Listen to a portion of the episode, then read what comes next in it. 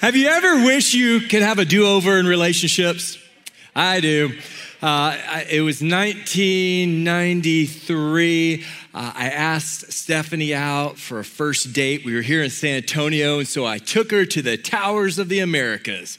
Now, we were poor college students, so we didn't eat in the restaurant. I think we ate like at Pancho's. And then after Pancho's, we went to the observatory deck, and it was around sunset.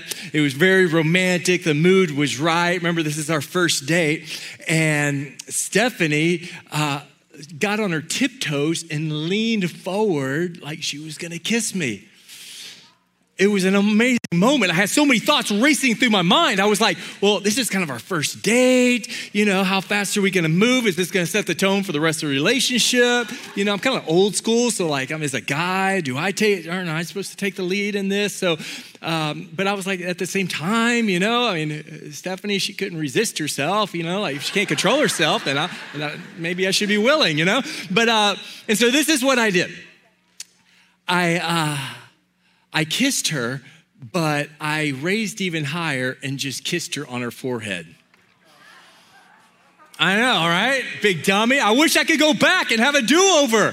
And I think a lot of us, we look back in relationships and then moments that who we're in relationship with, and we're like, we can think of all the dumb things that we did, right? What if we could have a clean slate? What if we could have a clean slate? That, that, that's the power of the gospel, isn't it? That he can redeem moments, that we can move beyond little mistakes and big mistakes. So uh, we're going to start this series right. If you're sitting next to your spouse, and or if you've joined us online, I want to encourage you to get cozy on the couch and uh, let's just start this series right. All right, just lay one right on your spouse right now. Go ahead and kiss them. Go ahead, all over. Let's let's do it. We're going to start this right. Yes, I love it. I love this. I am excited about this brand new series called Relationship Health. Uh, I'm excited for a couple of reasons. I'm excited because I know what God's gonna do. If we would just submit ourselves to Him, He is going to heal relationships. He's gonna restore marriages. He's gonna reconcile. He's gonna forgive. Like, that's what's gonna happen. Some of you are like, you're here and, and you're like giving God this is like the last chance. You're like, there's no uh, good thing that can come out of the marriage anymore. Trust has been broken, and you're thinking, man, I'm, I'm, we're holding on by a thread. But you watch, if you if you give God a chance, He will do the impossible. And, and I'm excited about that. So, so why are we talking about relationship health? Again, there's two reasons. Number one, can we all admit that this COVID season has been hard on marriages? It has put a strain on relationships. I can't um, um, remember a time like this where we're getting more requests for counseling and marriage. That's why we are doing this re engage uh, marriage uh, seminar or class on Tuesday nights. You can do it in person, there's a table in the lobby, or you can do it online. We, we want you to get all the help you can have. And over the na- next two months, we are praying as, as a leadership that God will supernaturally strengthen every marriage and make it healthy and strong. The second reason why we're doing this series on relationship health is I kind of have a personal incentive. See, my daughter just got engaged. She's going to be married in July, and they don't want me to do the pre marriage counseling. Like, like, I get it, but I, am like trying to give them books. They're, they're only like taking half the books I gave them. Like they were over my house this past week together, and we went into my home office, and I said, I've got a book for you guys to read.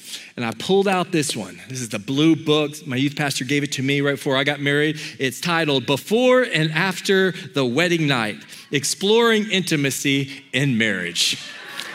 I handed it to him. I wish you could have seen their faces. They were like horrified. My, my daughter was like, Dad, that's terrible. I'm like, I want y'all to get all the, the help that you can on the front end. And, and so they didn't take this book, they left it. And but we're starting a library in the den. I don't know if you saw all the books in there. I'm going to put this on the mantle, and if you are engaged or you're married, you can don't steal the book, but you can take this book and you can read it, and it's got it's got everything that you'll need. Now, if you're not in a dating relationship, you're not married, don't go in the library and mo- read this book, all right? I don't want anything you're a pervert, all right? This is for people who are really, if you're really engaged. Wait, all right? Wait, so here you go. I'm just trying to help you out, trying to be a blessing. The book that they did receive, I got it for my daughter and, and Luke, is, is uh, by Francis Chan. It's called You and Me Forever. Great book. We recommend it. There's another book called Love and Respect. And then there's another book called Relationship Goals by Michael Todd, a pastor. And a lot of our content in this series is coming from these books. So we're excited about this journey that we're going to take together. I, I have a vision that our marriages and our church are going to be the strongest in our community. Like people are looking for models. You got to have a model, right? Like you got to have a vision of a healthy marriage. It doesn't happen by accident. And some of you, you've had a lot of dysfunction. Your parents maybe were divorced, or people around you divorced and they haven't done it right. And so you don't have a lot of models. You've got to have a vision. You've got to have a picture where you put all of your effort and, and you drive towards that.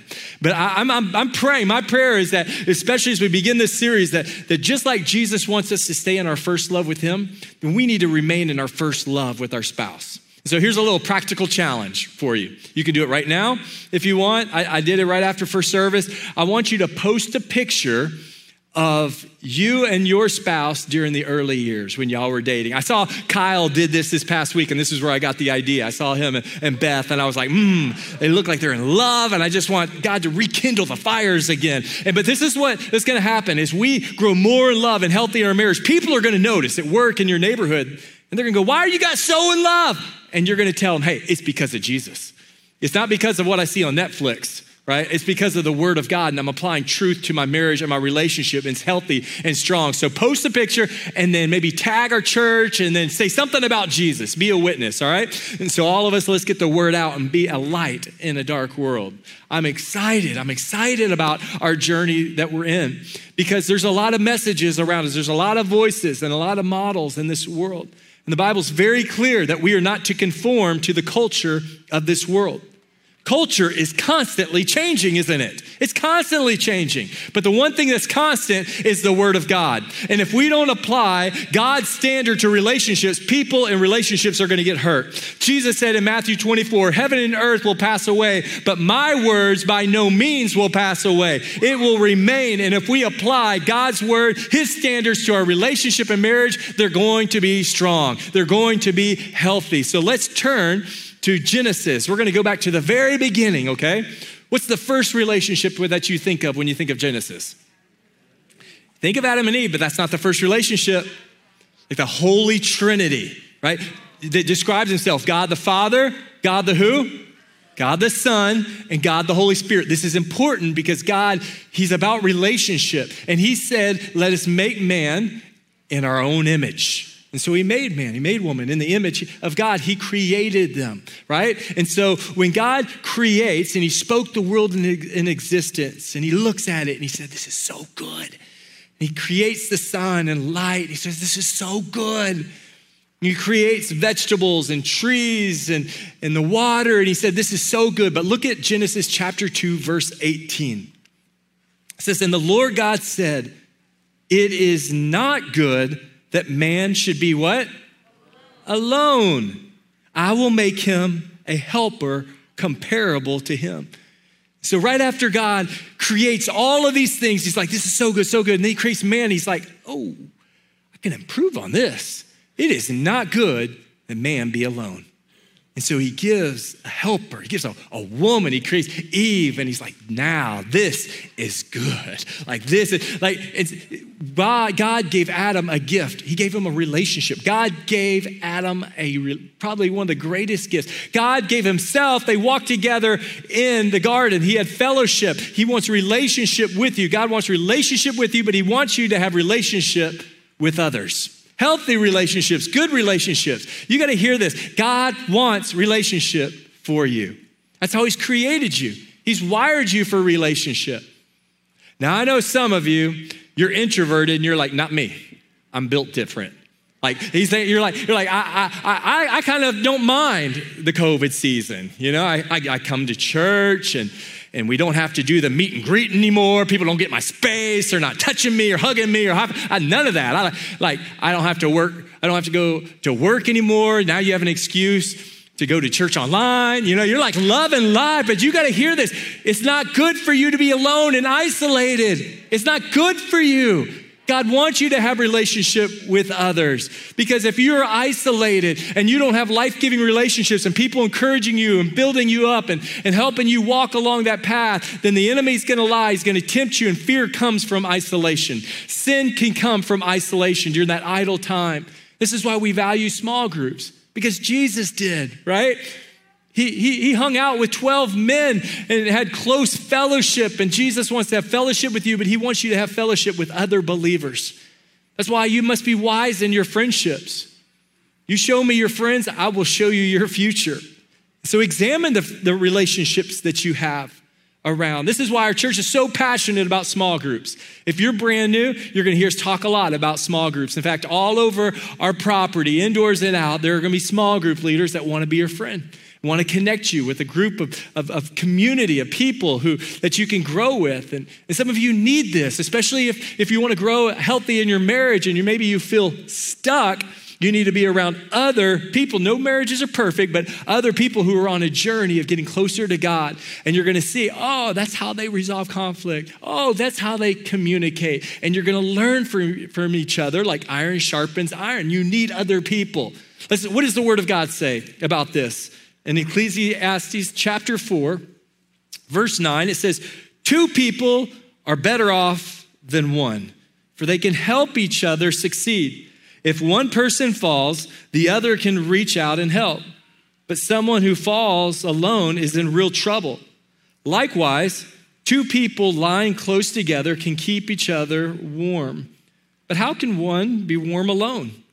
A person standing alone can be attacked and defeated but two can stand back to back and conquer. Three are even better, for a triple braided cord is not easily broken. So, who are you connected with? If you have people who are not following Jesus and those are your closest friends, then the Bible says bad company corrupts good character. Like you need life giving and, and, friends that are getting close to the Lord, and it's going to be like embers in a fire that the closer you are to each other, your passion for the Lord will grow as well. Some of you are unequally yoked in a relationship right now. And, and, and, if you're not married, you need to hit the pause button and, and, and get healthy first, get right with God first, then come back together. Some of you are, are maybe in a, a toxic relationship and, and if they're constantly bringing you down and, and they're discouraging you, or they've given their, their selves over to a stronghold where there's pornography or, or just, just terrible things, and, and you're thinking, it's okay, it's, at least they love me. And I always say, hey, you know, you don't need to be in a toxic relationship. Like hit the pause button and, and, and you'll be better off. Some of you just need to break up right now. You need to hear that. But if you're in a relationship, I'm not saying break up unless there's abuse or adultery, then hit that pause button for sure. There needs to be distance. But, but how can God, how can He redeem? It, how can He make healthy? Before there can be a healthy relationship, we need to be healthy as individuals. You understand that? We can't think that if I get into a relationship, then I'll be healthy. Like if you're struggling with porn on your phone, and you think, if I just get married, everything's gonna be okay. I promise you that won't be the solution. You'll struggle with it afterwards. You need to get healthy, delivered, set free here, be healthy first, and then when you come together, it's gonna be healthy and strong. Amen? God wants to do some things in you before he can do things through you in a relationship. So there's five things that we're going to learn from the word of God from Genesis that will help us. Before he brings a person in, in your life, there's some things that he wants to do in your life so you can be healthy and strong. The first thing that he wants to give you is that he wants to give you a place. Not just a physical place, but a, a literal a, a place. He's put you in this place for a reason, right? You don't need to fight that. He put Adam where? In the Garden of Eden. It was a place.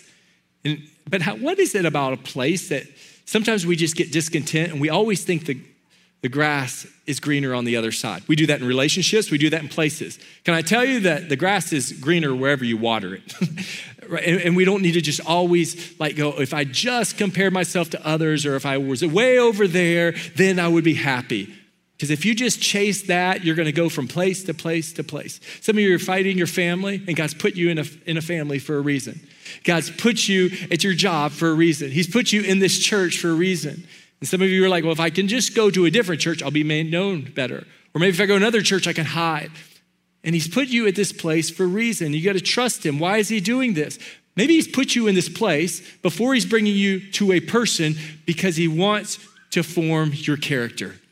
He's not finished developing who he wants in you. Maybe there's some areas in your life that you're struggling in, that he wants you to be set free, that he wants you to, to remove the pride and help grow in humility, to learn how to communicate, how to grow a little bit more as a leader eh, before you get together in a, in a marriage. So you need to be healthy and you need to, to treasure the place that you're in. Don't fight that. Second thing that the Lord wants to give you is a purpose.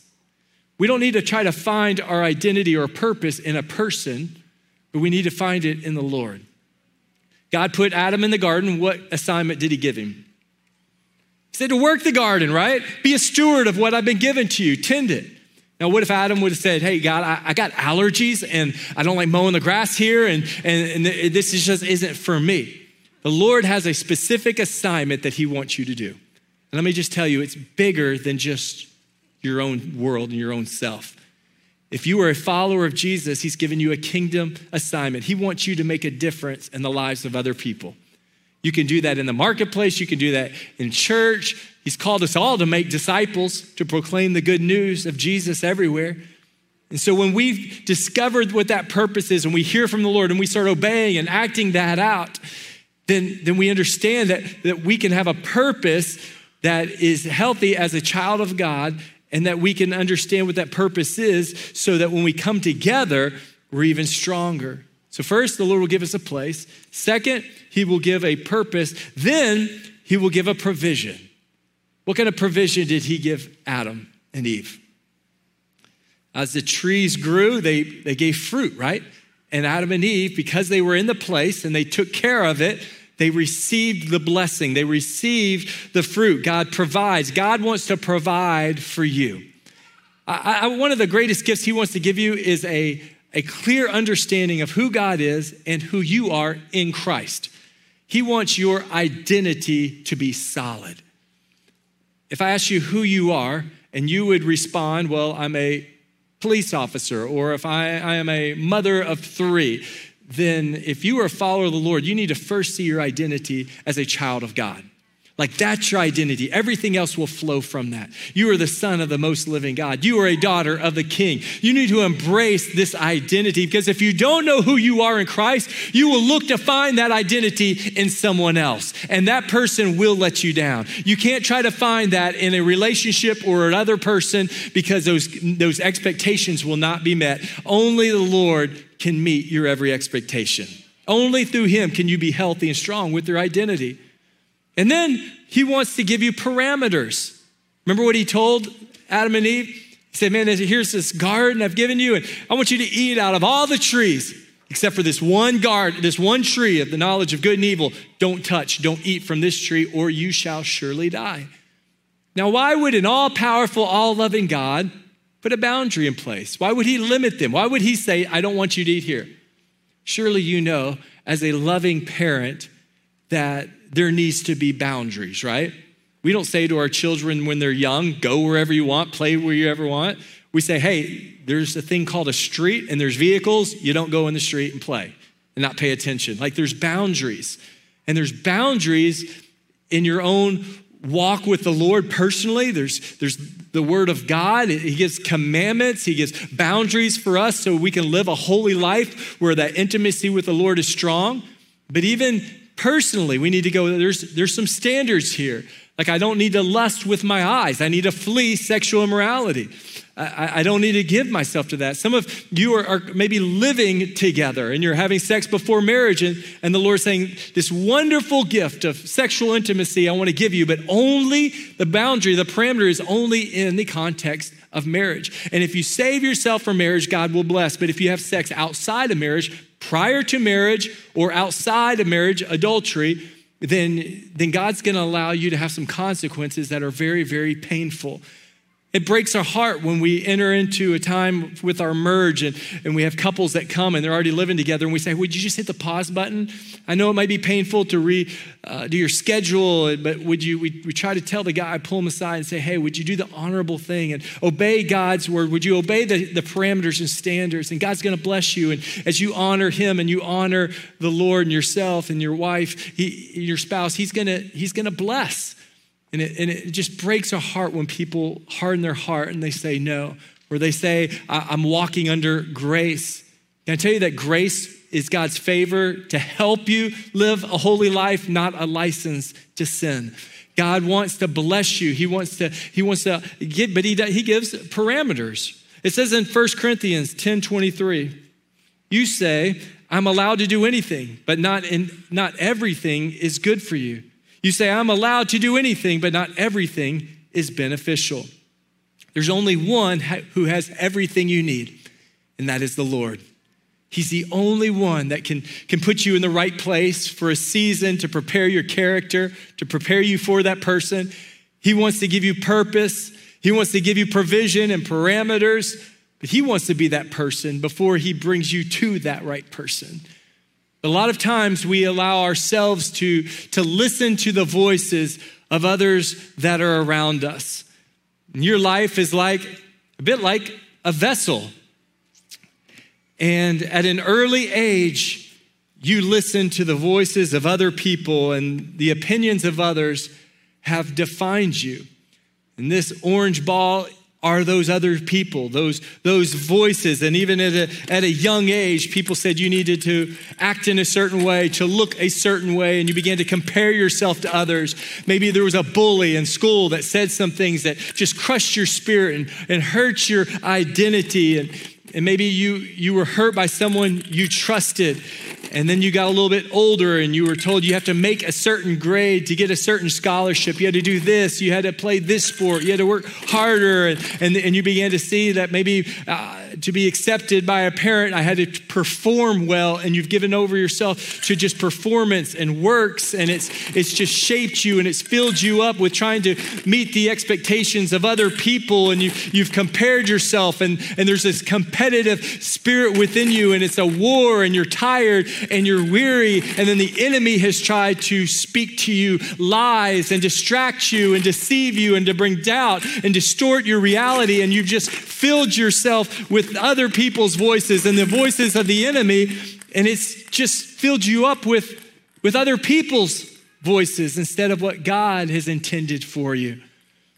And the Lord just wants to spend time with you. He wants to abide with you, to, to have relationship with you. And when you stop listening to the voices of others in this world and start listening to the voice of God, He will fill you with what He wants you to hear. He will fill you and shape you and form you with what He wants to do in your life. And so, as you spend time with Him early in the morning and you open up God's Word and you listen and you saturate yourself with God's truth and you listen, then, then, he, then He starts to fill you. And, and then you talk to Him and you pray and you worship Him and you're grateful and, and things start to change on the inside and, and, and, and you keep spending time with Him. But some of you are just like, maybe it's, you're just new coming to church. And on Sundays, you're hearing the word of God and, and you're singing maybe some of the songs, but yet the reality is you still got a, st- a, lot of stuff in you. You're still giving time and attention to things during the week that are harmful for you, that don't honor the Lord. And you're spending time with people who their voices are pulling you down and distracting you. And certainly your life from afar, what is the perception? What do people see in you? What's still coming out of your flesh? Maybe it looks hypocritical. It's because you've gotten stuck. Some of you, you need to press on. You need to get with the relationship with other people in a small group. And as you get the body of Christ begins to minister to you, and as you're consistent every day in the Word of God, not just on Sundays, and you start feeding yourself, a lot of the things that was inside of you will start to come out, and you will fill yourself with what the Lord wants to fill you with. And He wants to fill you with His Spirit, right? He told the woman at the well, like, I want my Spirit, the river of life, to come into you that you will never thirst and look for satisfaction in anything else. And he will fill you and he will he will baptize you with his Holy Spirit and the things that were once inside of you that was shaped will come out and the Lord will cleanse you. And what's so great is that the things in here won't be able to stick. No matter when the enemy tries to remind you of those thoughts that helped shape you before, no matter what he does, they don't stick and God wants to deliver you and set you free. And it's by His Spirit that He wants to give you that place. He wants to give you the purpose. He wants to give you the provision. His Spirit, the gifts of joy and love.